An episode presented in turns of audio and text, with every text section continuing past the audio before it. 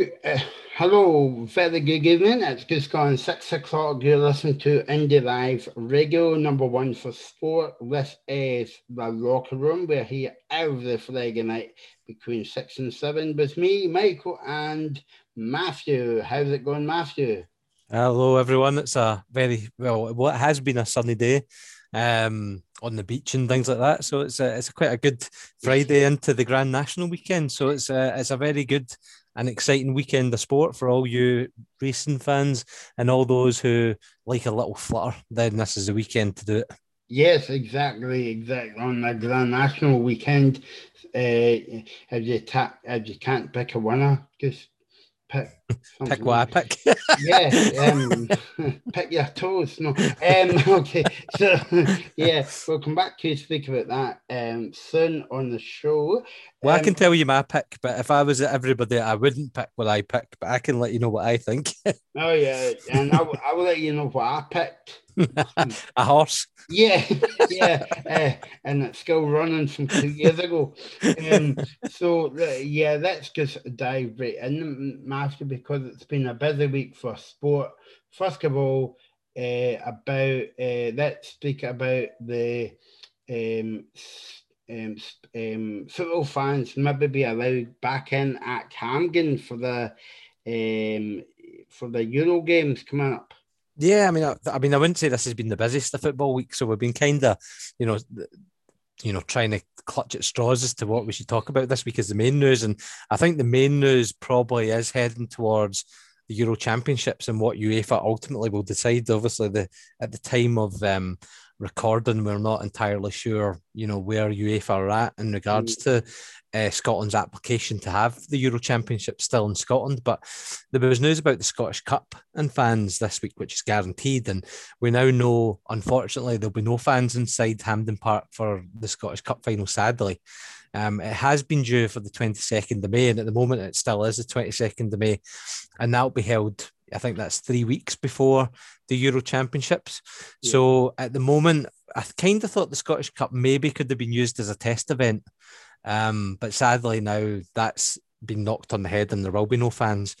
But Scotland, the SFA's plan in, in conjunction with the Scottish Government is, you know, three weeks later, there will be 12,000 fans at least inside the stadium for Scotland's first European Championships match inside Hampden. Yeah. Um, Europe, Europe's governing bodies obviously looking at the preparation work and the assessment that went in uh, last week in regards to Scotland's um, idea of having 25% of the stadium.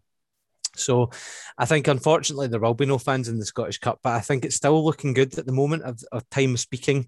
Um, it's looking good for UEFA to maybe give Scotland at least uh, the games that we've been promised. Uh, UEFA look like they're going to allow the twelve thousand fans. I think the only the only um, countries or cities that are struggling in regards to this rule seem to be, you know, Dublin and Ireland. Um, according to the FAI, um, Dublin have said that they can't guarantee any fans. So while Scotland can guarantee 25% of the stadium at least, Ireland are guaranteeing no fans, which suggests that Ireland may lose the championships. Um, I think there's one or two other countries that can't guarantee fans as well. So, to be honest, I think some cities will be losing their place at Euro Euro 2020. So, uh, therefore, because Scotland are at least guaranteeing 25% of the crowds, I would be amazed at this point if UEFA, you know, took the decision not to have any games in Scotland. I think Scotland, because we can guarantee at least 12,000 fans, I would imagine that UEFA will allow Scotland to at least have the games um, that have been promised but I mean, at the mo- at, at, the moment, it does look positive for that side of things. But yeah, it is disappointing that the Scottish Cup will have no fans. That's hundred percent guaranteed at the moment. And be, because I was going to say about the European Championships. Um, I mean, Scotland's got a good record um, because obviously pre-COVID we had, you know, like the Commonwealth Games that um that was held at Hampden, uh, you know, for the athletics and uh, more than a few years ago now, um, it was the Champions League final at Hampden Park. So um, Hampden's been well known to hold, you know, big sporting events as well. I tell you what, Michael, that European Cup final seems like a well, it seems like ages ago because it was, but that was the game I think Zidane scored an absolute screamer, didn't he? Mm-hmm. Yeah. Um, and that was well remembered. I, I, I do think, you know, the Commonwealth Games is one thing, and I think it did bring a lot of positives to Scotland. But I think the European Championships is a different level. Um, football's obviously a lot larger, looms larger on the Scottish psyche, but mm-hmm. also because Scotland haven't qualified for a, a major tournament since '98 that makes this European Championships even bigger. And to top it all off, because of all the incidents with COVID, that makes this championship huge. So, you know, we've all been looking forward to this for a while, ever since Scotland finally qualified in, uh, on penalties. We've all been looking forward to a home tournament finally uh, for Scotland, and I think this is a, the, what we've been waiting for. And it's you know it's not great, twenty five percent, twelve thousand fans.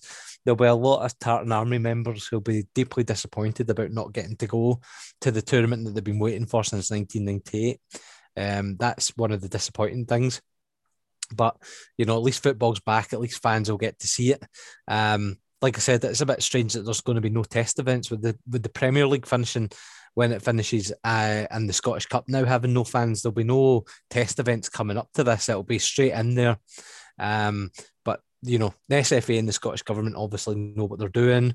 I think vaccine passports and disinfection pods have been um, expected to be used possibly. Um, that idea has been put out there.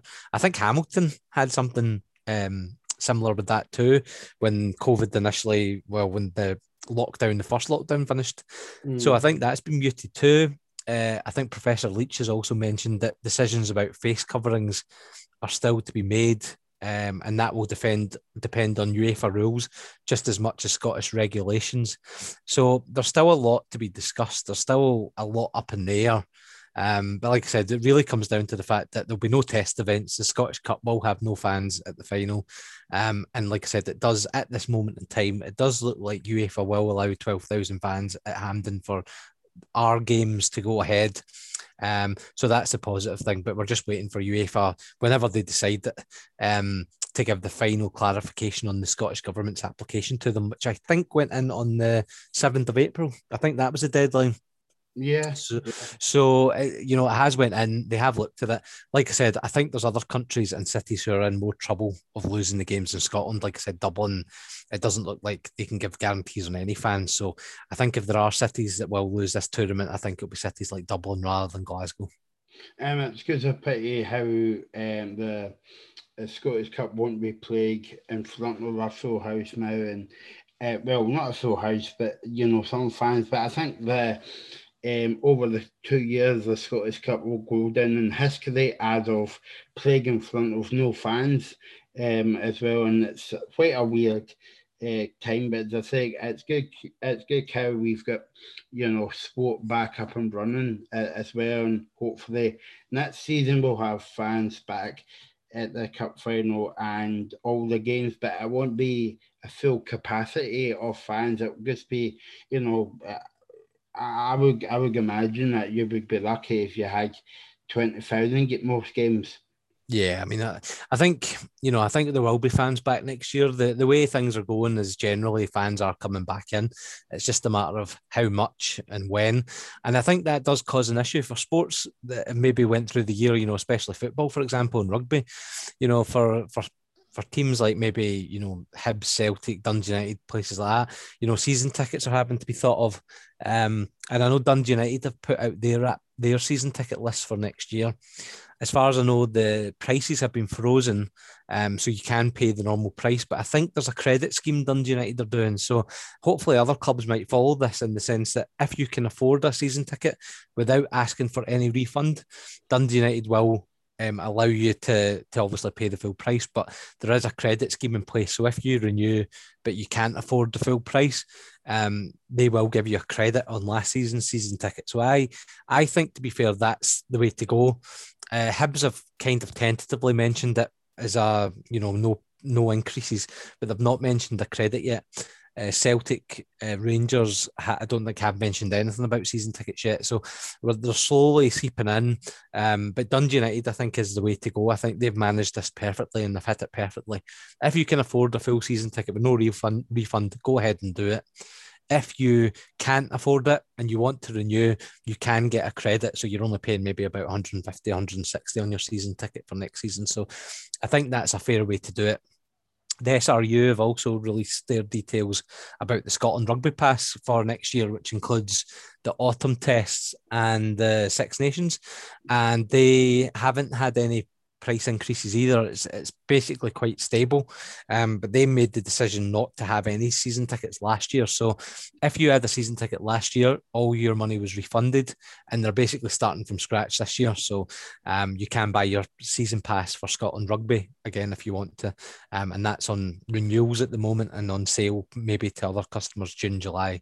Uh, August time, summertime. So I think I think clubs and and national national bodies are being quite sensible at the moment. I think if you were a season ticket holder and, and, you were given no option of any credit or any refund, I think to be honest, given the environment we're in, it's not very fair. So I think you know so far the season ticket prices that came out for rugby and football have been quite fair, and we await the rest of of the Scottish Premier League and rugby and every other sport who has season tickets. We await what they have to say about it. But so far, you know, things are starting to trickle in the right direction in regards to attendances at sport and, you know, season tickets are being released for, for different things as we speak. So if you can afford it, uh, please do support your local club or um, national association in the case of the RSU, SRU, because, you know, we'll be all grateful, I think, to have sport back to some sort of normality in the next few months.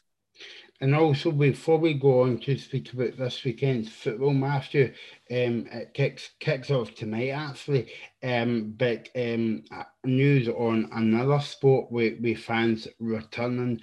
Um, the World Championships against Sheffield for the snooker begins in a few weeks, and it was announced this week that the fans are coming back um, to this year's tournament.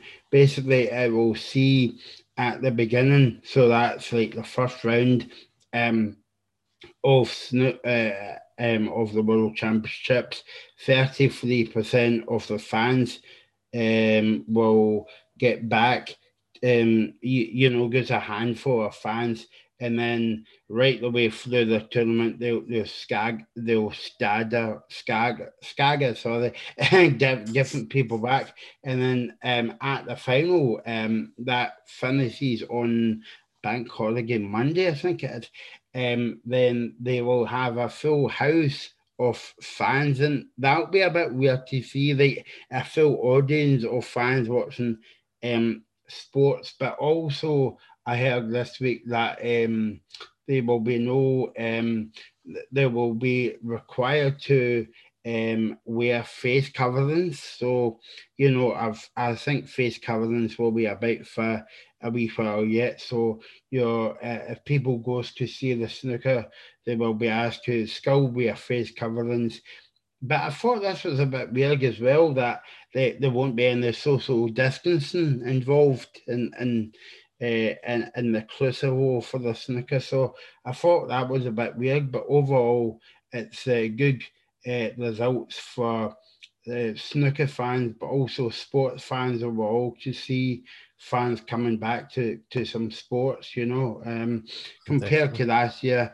Because, um, um, you, you know, like the snooker's on for two weeks and usually you see full houses at all the all the kind of like snooker sessions, but all um they, they only allowed fans in at the semi-finals last year and the finals because that was meant to be one of the testing events last year. Um, but um, obviously, um, as COVID hopefully begins to semi go away a wee bit, they're allowing fans back in and it's good to see. Yeah, I mean, I think I think places like snooker, I think, are going quite fair as well. I mean, the main thing for me at this point now, things are starting to come on scene in snooker, obviously, and the Euro Championships are the big ones. I think horse racing is another um, another sport where fans are going to start being able to come in from about June time. I know I bought my tickets, would you believe, for the Ayr Gold Cup in September um, from Ayr Racecourse um, a few days ago. So, and I, I, think the Grand National's coming up. You can buy tickets for next year. So things are starting to trickle in. I think at this point now, for fans, I think it's just to make sure fans aren't disadvantaged financially by the fact that they couldn't go to sport last year or, you know, season tickets I haven't, you know, things like that. I think fans should not be forced to pay. I think there should be some sort of you know common ground I think with snooker, you know, horse racing, things like that, a lot of their tickets were voided. So you got the money back and then you could put it in afterwards. But, you know, sports where you they've had your money already and we're looking back on maybe last season and onto this season, I think there has to be some sort of fair compromise as to how fans are compensated because you know fans like sporting organisations have suffered from COVID, um, and I think there has to be a fair compromise on this because you know, as, and I focus on football mainly because football put out the season tickets on the fact that you know we'd be back December January time uh, I think it's fair that they compensate because you know I'll use Hibs as an example. Say you know hospitality season tickets for Hibs cost one thousand two hundred and fifty pounds. So far for the whole year, we've had the square root of a dodgy TV feed that's maybe worth about one hundred and fifty pounds, two hundred pounds over the year.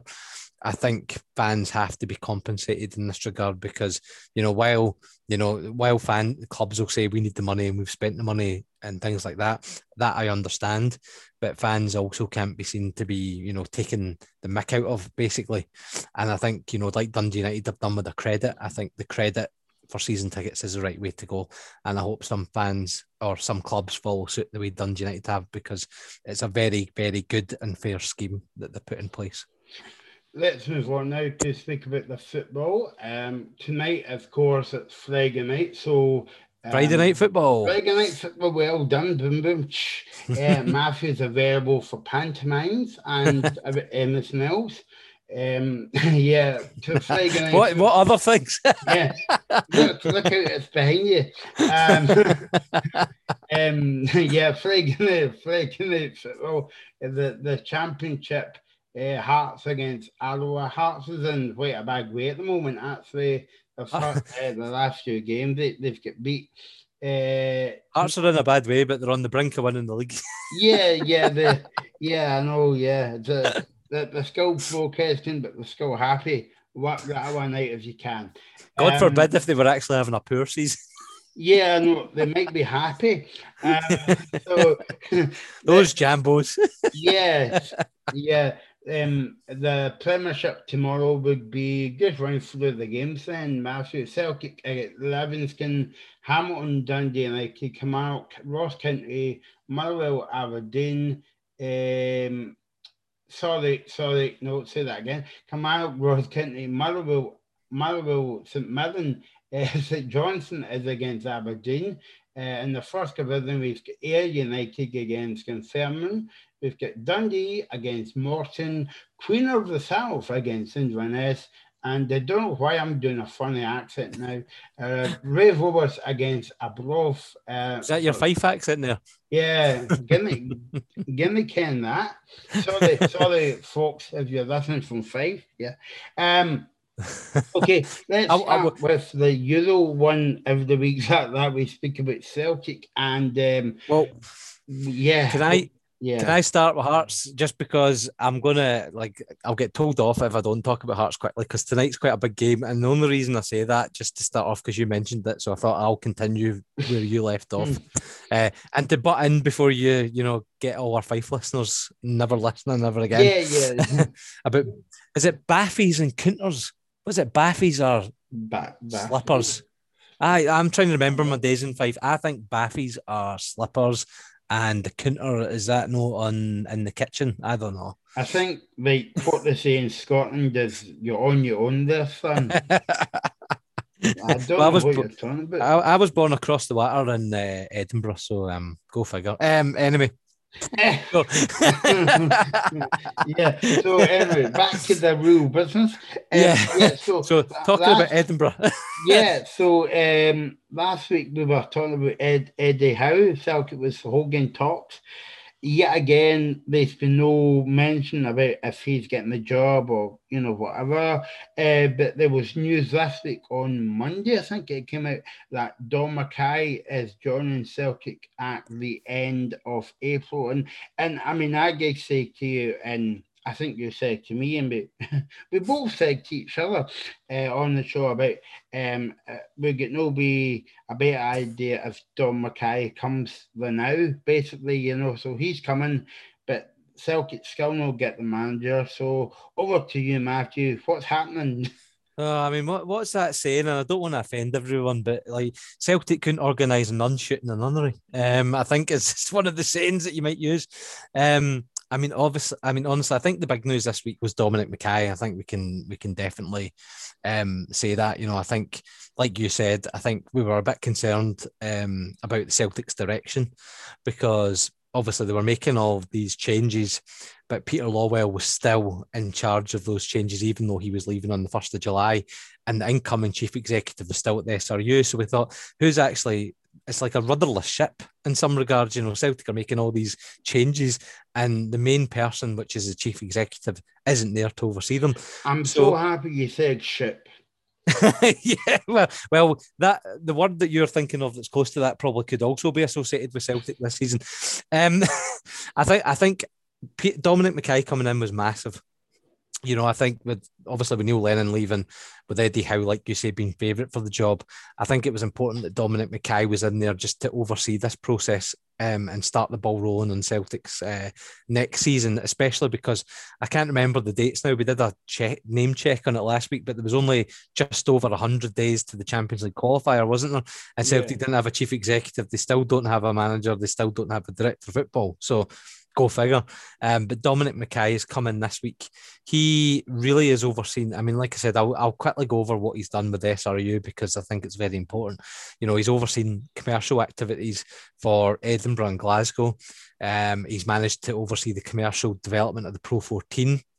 Um, and ultimately, you know, he's managed to oversee the whole commercial development of Scotland. You know, only this week we saw BT renewing the BT Murrayfield for, for multi millions of pounds. Peter Vardy came in as a, a, sponsor for the SRU as well. It just shows you how Dominic McKay has managed to bring in sponsorship deals like BT into the SRU and try and make them a very viable commercial operation. And I think that's what Celtic are looking for in regards to this. He's been very successful, but not only on the commercial front, he's been very commercial, um, good on the fan front as well, fan engagement. For example, we talked about the Scotland pass only a few minutes ago. He's he started the process where you know Scotland fans who will go every every game can buy a Scotland pass where you have a little bit of a discount to get in, but you can book your own seat for the whole entire campaign rather than moving around. I think previously the only way you could get tickets was through clubs which is fine, but it tends to mean you move around. So the SRU have changed that dynamic, and the fans now have a better deal in regards to the season pass.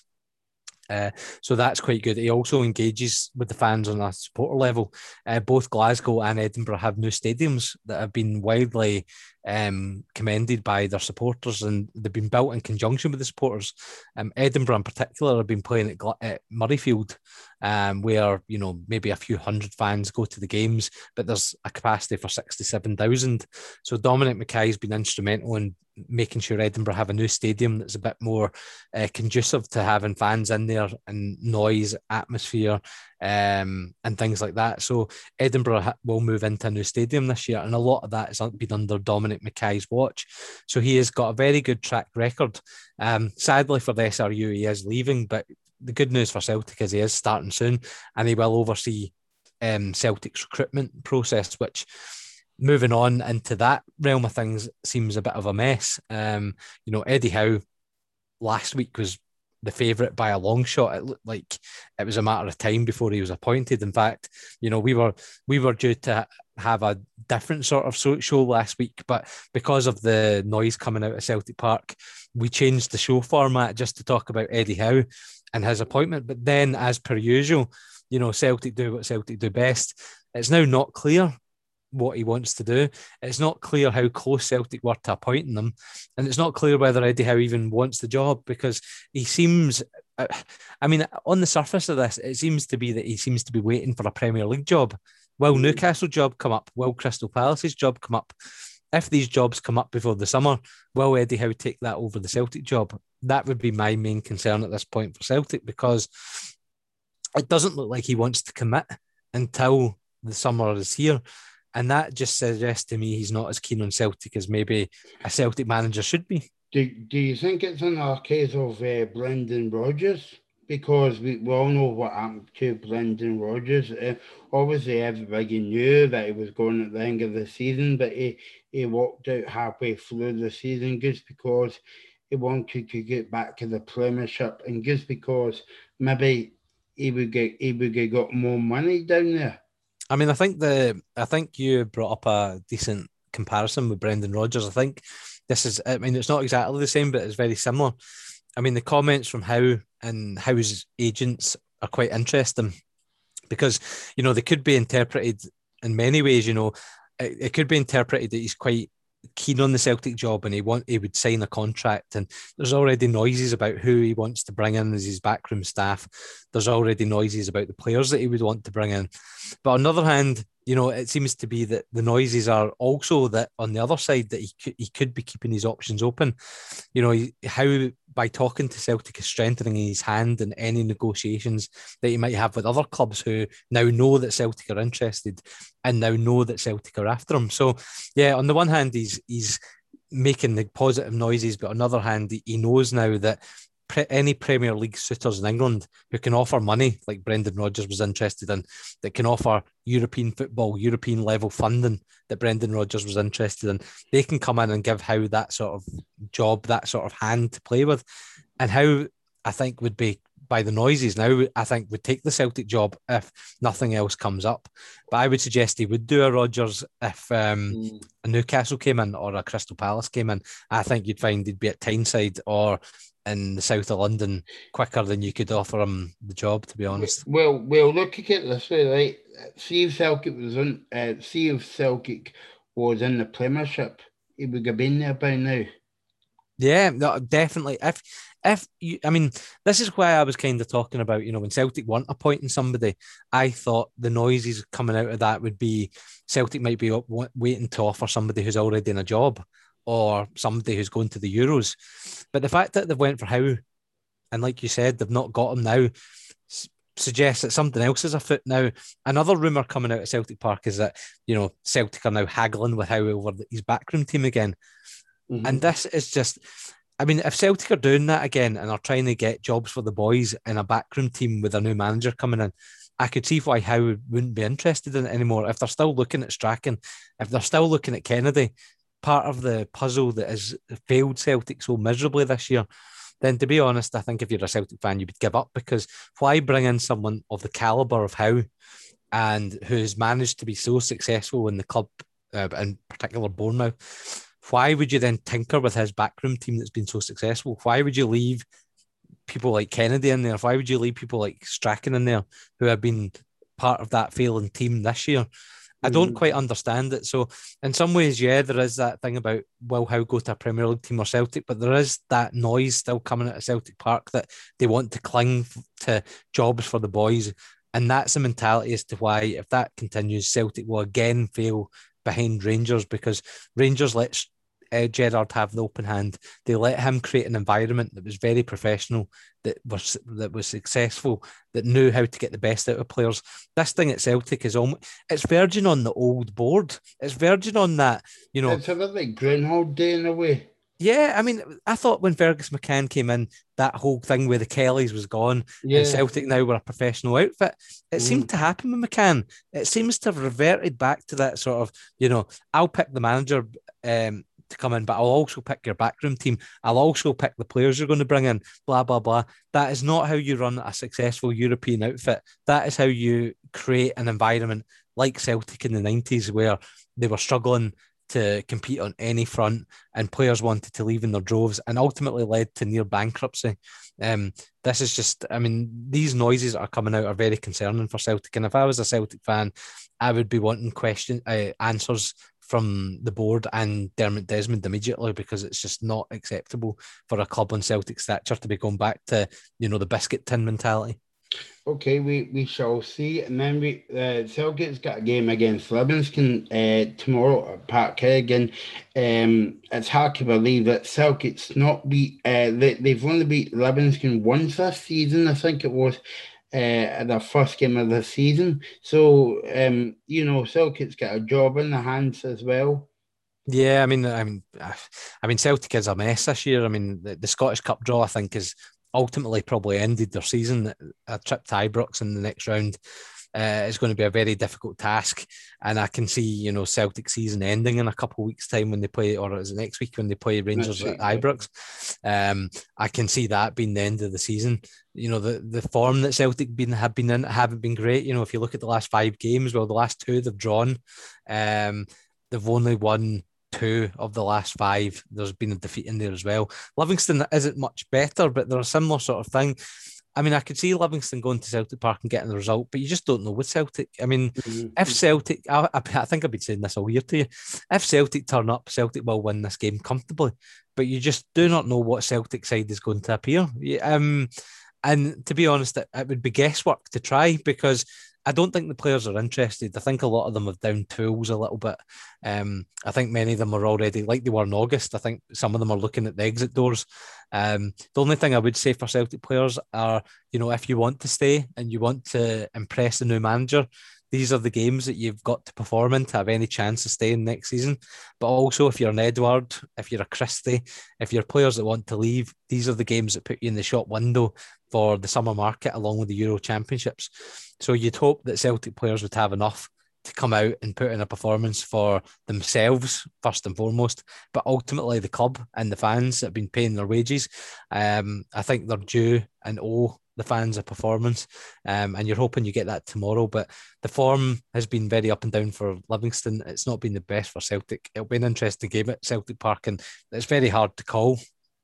Yeah, because a couple of weeks ago, Livingston was on a good run of form, and you could say that the wheels that came off the bus, so oh, you know whatever, and also they, they got to a cup final as well. Okay, they get beat, but that, that was a big achievement from from maybe you would say a small club and uh, outside of those from getting to a cup final, and you know and also I think it put Livingston on the map because I don't know about you, but um, every TV channel you, you put on Matthew, it was David Martindale on um, speaking about Livingston, speaking about his um, his own experience as well. Because don't forget that football his life around a, a wee bit for the better.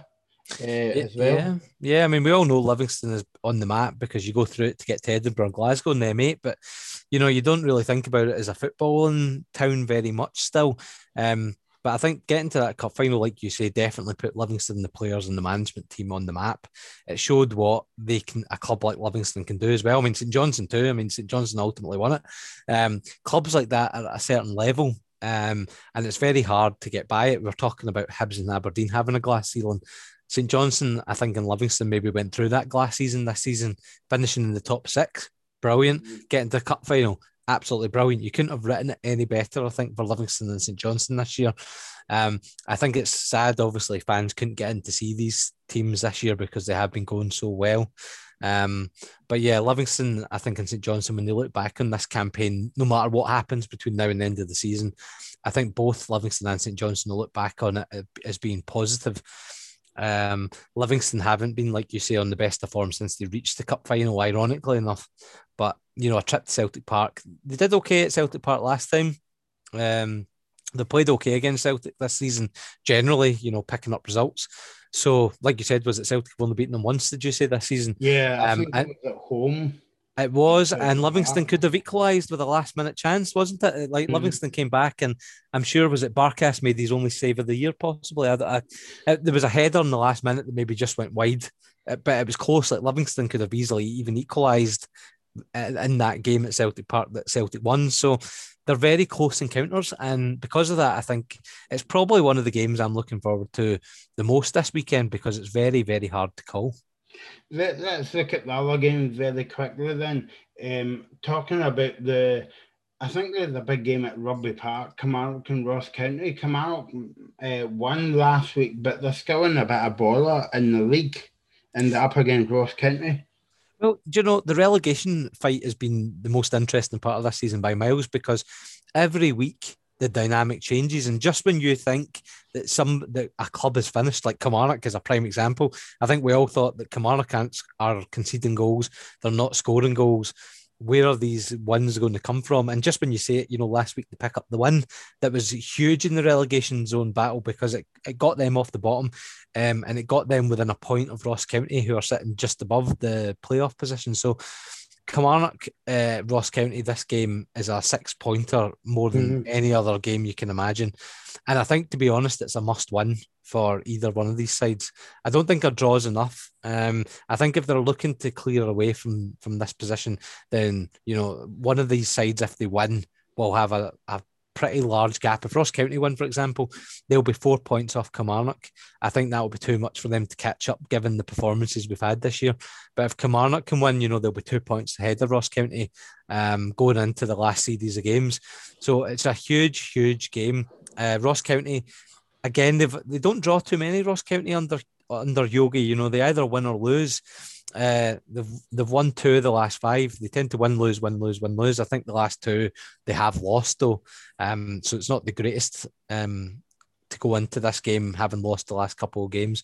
Whereas Kilmarnock, you know, were on a bit of a stinker of a form, but they did win their last game, and like I said, that did put Hamilton squarely bottom of the table. So I think this game, while I'm not going to predict it because I'm not entirely sure how this would go, I would guess Ross County might have an edge because I think Yogi Hughes has been in there a bit longer, seems to have stabilised it a bit more. Um, they might have the upper edge slightly on this encounter. But you know, whoever wins this game will have the prime example, eh, um, prime prime um, advantage going into the last few games of the season. It's huge. I can't over under uh, overestimate this enough. Uh, this is a six pointer. Make no mistakes, and it's the game of the weekend. Um, yeah, well, I, I don't I don't know about that. Yeah, maybe at the bottom of the table, but I would say maybe St Johnstone and Aberdeen. That looks a an interesting game as well. Um, you know, the Aberdeen, okay, Aberdeen was disappointed last week against Dumbarton. The man's squeezed through that 1 now, but you know, everybody's fighting for the new manager coming in. I Scott Brown that season, um, and St Johnstone. Well, they're just they're just going to go run a forum at the minute. Well, Aberdeen's in a funny situation, obviously. Like you say, you know, there's a new manager in there um, that's that's they're maybe hoping we'll have changed things around. I think the Aberdeen squad generally are are quite excited about the prospect of Stephen Glass coming in, coming in, um, and also trying to lift the standards because Aberdeen they have the core of a really good squad. They've underperformed this year, but they're still fourth in the league they're still, you know, fighting. Um, they're still in the fight really for third position, just about. They're hanging in there, but they've had a really awful run of form, and they're still fourth in the league, which kind of shows you where they're at as a squad. That um, they are, they have got the core of it. Um, and Stephen Glass will will come in and hopefully lift the standards of that. It's strange because Stephen Glass has flown into the country, but currently he is in quarantine. Yeah, yeah, uh, that's a bit weird. Yeah, so he's there, but he's not there. So he can't take charge, I think, until the Scottish Cup. I think they've got Livingston have then the next round. Um, so I, I think that he can't come in till then. So this game's kind of one of those ones where you don't know whether you're coming or going. But you think, you know, because Stephen Glass is here, he will be watching the game, I imagine. I think the players have a lot to prove, and because of that, you might find that there's a bit of an uplift um, to to try and get into Stephen Glass's plans for next year. I think as well, interim boss uh, Paul Sheerin, you know, he's been given assurances that he will still have a role to play once Glass is taken over. So the interim manager um, was the reserve team coach under Derek McInnes. He's now um, the interim boss, but um, he now will still have a part to play next year under Stephen Glass. So that's positive for him. Everybody will be you know, basically trying to keep their jobs for next year. And obviously, with Scott Brown coming in, Scott Brown will be taking an interest in the games as well.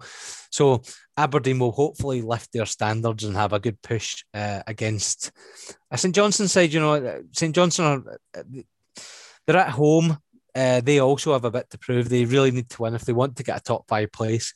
Then really they need to be trying to pick up the win against Aberdeen this weekend. They'll be looking at it as Aberdeen are still a little bit in disarray, obviously, because the new manager's not in. So they'll be thinking they've got a chance to pick off Aberdeen in this game. Uh, they've won the last two games. They've not lost in the last four. They're on really good form, unlike Aberdeen. So yeah, I mean it's a it's a good it's a good encounter to watch. I think with some of the tops, well, two of the top six teams in the country at the moment. I could see St Johnstone maybe having a bit too much for Aberdeen in this game and picking up the win, which puts a bit of pressure on Livingston, who are only four points ahead of them in fifth place. So it, will be an interesting game, I think, at St Johnstone. The only reason I would pick Kilmarnock Ross County as a better game is because there's a lot more riding on it, I think, at the foot mm. of the hmm. table. Dean will have a bit more quality, but mm. I think Kilmarnock Ross County will have definitely a lot more fight about it. Okay, uh, before we speak about uh, Hibs, uh, sorry, Rangers and Hibs on the Sunday, um, speak about the two uh, two other games on Motherwell against St Mirren and um, Hamilton against Dundee United. I, I must say, Ham, uh, Dundee United is a bit of um, you know, um, blowing hot and cold this season, mostly cold rather than hot this season. uh, Hamilton's on a good run of form, and you wouldn't be surprised if they beat Dundee United. Uh, the other game as well, Motherwell against St Mirren. Um, I'm not a I'm not a betting man, but I would I would bet St Mirren to beat Motherwell because Motherwell's on on quite a bad, bad run of form as well. Well, I mean, Motherwell and St Mirren, um, it has the it has the sort of look of a end of season game about it, doesn't it? I mean, St Mirren can't really obviously do anything. They're they're in seventh place. There's not a lot of a lot for them where to go really in regards to that. They can go down slightly, but I don't think it makes much difference. Motherwell as well. They're they're kind of about the relegation zone, but they're not they've got maybe too much points, obviously, to be sucked into it. Motherwell have won two of the last um, five games, incidentally. They drew the other one, so they've only lost two in the last five. St Mirren have actually are, have lost one in the last five, but they've only won one. So to me, this has a look of a draw over it, possibly. Uh, with Motherwell St Mirren. Um, end of season board draw is possibly on the cards at Fir Park. The other game's a bit more interesting just because, you know, Dundee United are, like you say, you know, Dundee United obviously came up last year. They had problems with um, you know, their, their their playing staff at the start of the season, they lost their star striker. striker. Uh, they had a new manager coming in uh, with Pressley going to Hearts. So even though they've been promoted, they, they had that bit of upheaval. So to finish to be in the eighth place at the moment, I think is quite good for Dundee United. I think they'll be quite happy ultimately with that finish. Uh, but Hamilton, on the other hand, are you know, Hamilton are playing at home. They need to win. They've only they've not won in the last five. They've they've lost two of the last five. Hamilton need to pick up a win to have any chance of staying up this year. And to be honest, playing at home against Dundee United, like you said, who are blown hot and cold this year, Hamilton need to win this one. Um, the relegation, the relegation zone is the one to watch this weekend because I could see, I could see maybe Ross County Kilmarnock, one of them has to drop points uh, Hamilton, Dundee United, Hamilton could win. It's going to be a very interesting weekend down at the bottom, and I think all eyes. To, I know you said um, St Johnstone Aberdeen's the game to watch. I think quality wise, like I said, uh, you're right. Um, but we'll, all eyes will be on Hamilton and Rugby Park this weekend. I think to see where the relegation battle takes us. Okay, um, speak about Sunday now, Matthew. An interesting game. Ibrox, um, Hibs against Rangers. And am I am I right in saying that Hibs has visited uh, Ibrox more times this season than they've played Easter Easter Road? Because this will be the third time that they've played each other, and the third time they've visited Ibrox. Am I right in saying that? Or? I mean, I don't. I mean, I don't think Hibs will be too disappointed that. Um, I mean, Hibs away form hasn't been too bad. Um, they've had a pretty good season, I think. Uh, you know, Rangers have been a difficult team to beat, but like you mentioned, you know, every time Hibs went to Ibrox this year, Hibs have put up a decent performance. Mm. And to be honest, you know, Rangers haven't obviously lost, but I think Hibs have probably came the closest to beating Rangers this year. And therefore, I think the game at Ibrox, even though there's not, not a lot going on it as such, I think Hibs will be, you know, rubbing their hands together, thinking, you know, this is a chance to possibly upset the upset the apple cart a little bit and and get a win at Ibrox because, like I said, Hibs have been close. Um, but there is other news coming up Ibrox. I think that's more important than football. I think it kind of puts football into a bit of perspective. And it was that Rangers mm. announced um, that players and staff will boycott social media for a week due to concerns about how the social media platforms have dealt with racism. Uh, you know, Rangers have said that there's a lack of accountability and a lack of responsibility from social media, for example, like Facebook and Twitter. And Glenn Kamara and now Morelos and Roofe have all been targeted with racist abuse online, sadly, um, this year. So the boycott began yesterday at seven o'clock and will go on for a week. So, you know, Rangers obviously have been involved in a lot of um, racist, sadly racist incidents over the last few weeks. You know, you had Kamara um, and was it Kudela from Prague, uh, that incident from the Euro- Europa League last 16. I think Rangers, because of that, have decided to take on that because the social media has, um, has been getting on um, racism abuse has been getting on there as well on top of the incident on the game. So I think Rangers are hoping that being clear and taking direct action against the social media platforms will show that they mean business and will hopefully get them to push uh, their security in regards to racist abuse. But I think also, you know, Rangers are hoping that UEFA will do something in regards to the racist incident back from Kamara or by Kamara on the pitch. So I think Kamara and Rangers are hoping that UEFA will um, will clamp down on Slavia Prague once and for all and show that you know racism will not be tolerated either on the pitch or off the pitch. So I think Rangers have done done a really good thing here, um, and I just hope that it's enough to try and stamp out racism once and for all. Um, so that was one piece of news. Like I said, the most important news. The other piece of news actually was quite interesting. Was Alfredo Morelos came out during the week and said that his relationship with Steven Gerrard has been difficult. Mm-hmm. Um, but they've now fixed it and they have a nice relationship. So I think you know maybe uh, Valentine's Day and that whole romantic thing has been yeah, quite good for Morelos. Yeah. yeah. you know, if I had a picture of Morelos and Gerrard and a nice love heart around it, maybe um, maybe we could have done that on screen graphics. But uh, yeah, I mean, I'm not surprised, and it ties in because Morelos didn't have the greatest of starts this year. Um, he looked a bit sluggish. He didn't look interested. In fact, I think there was rumours that he was unfit and things like that. You could see that the relationship was strained.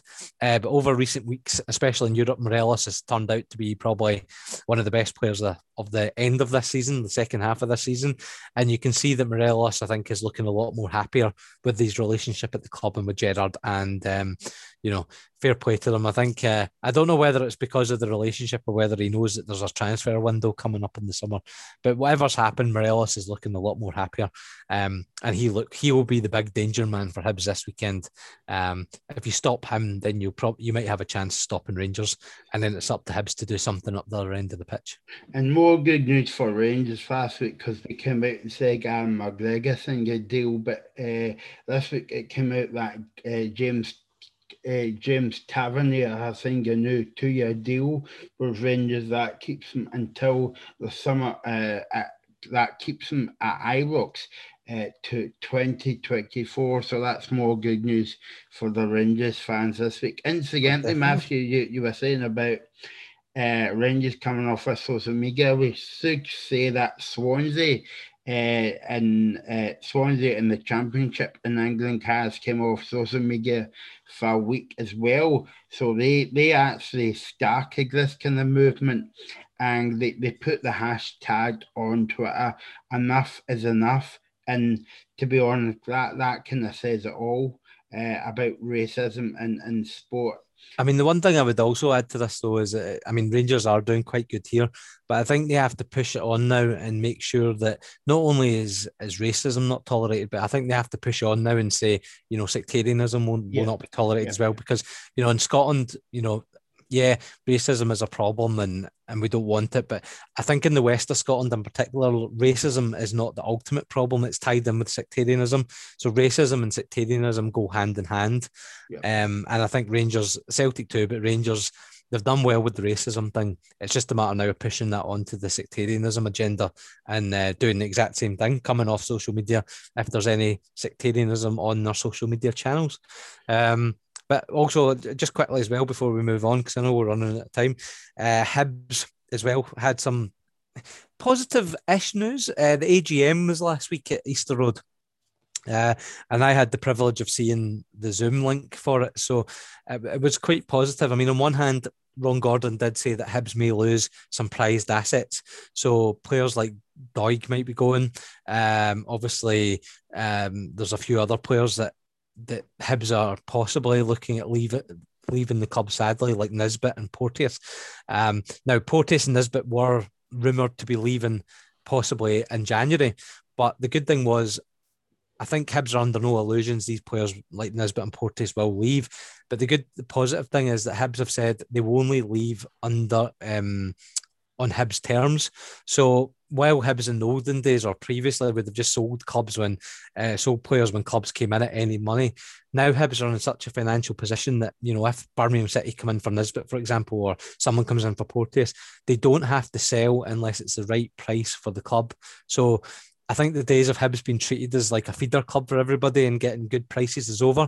I think Ron Gordon is finally coming in and saying, yes, we are a, a selling club here yes, we know that Hibs aren't the biggest club in Scotland, and we know that we will lose our star assets, but they will not be leaving on cheap anymore. So, you know, you will expect maybe Nisbet and Porteous to leave in the summer, but Hibs will be getting a good price for them, and that will give Hibs the chance to put money back into the playing squad and possibly increase um, their well, increase that glass ceiling we were talking about. You know, third maybe is Hibs glass ceiling, but Ron Gordon is talking about you know if you can get the money, if you can reinvest into the playing staff, if you can do that, Hibs there's a chance Hibs could split the Celtic and Rangers monopoly.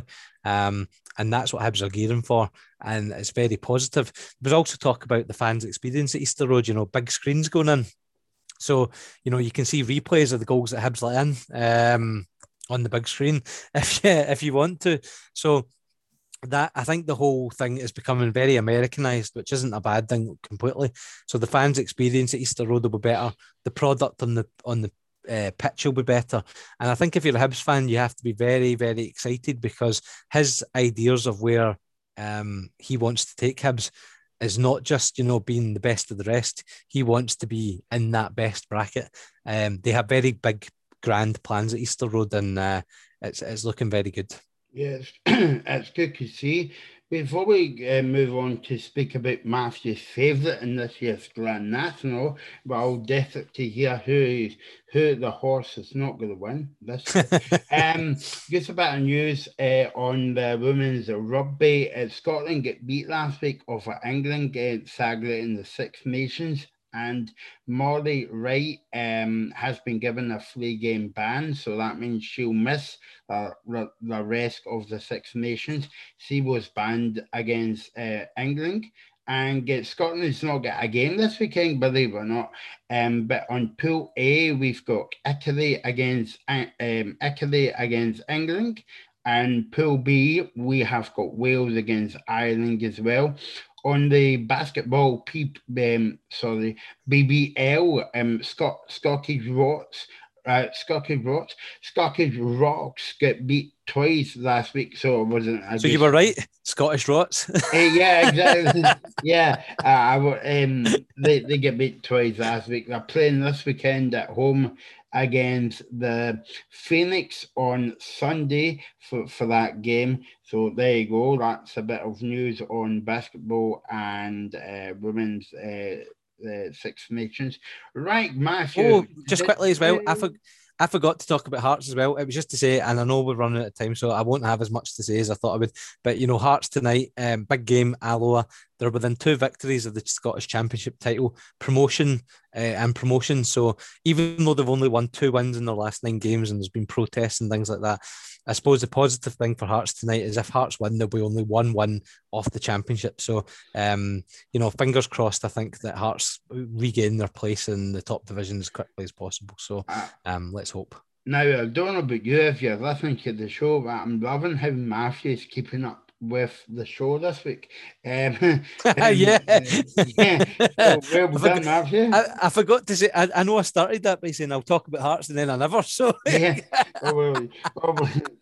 So, um, yeah, it's a, it's a Grand National this weekend, Matthew, but I'll wait to hear who you, you've, um, you put on a bet um, for the Grand National this week.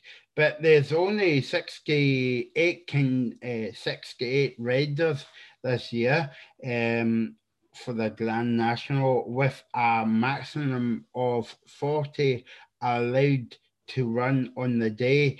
And this has been the lowest rate um, of runners uh, in Grand National history.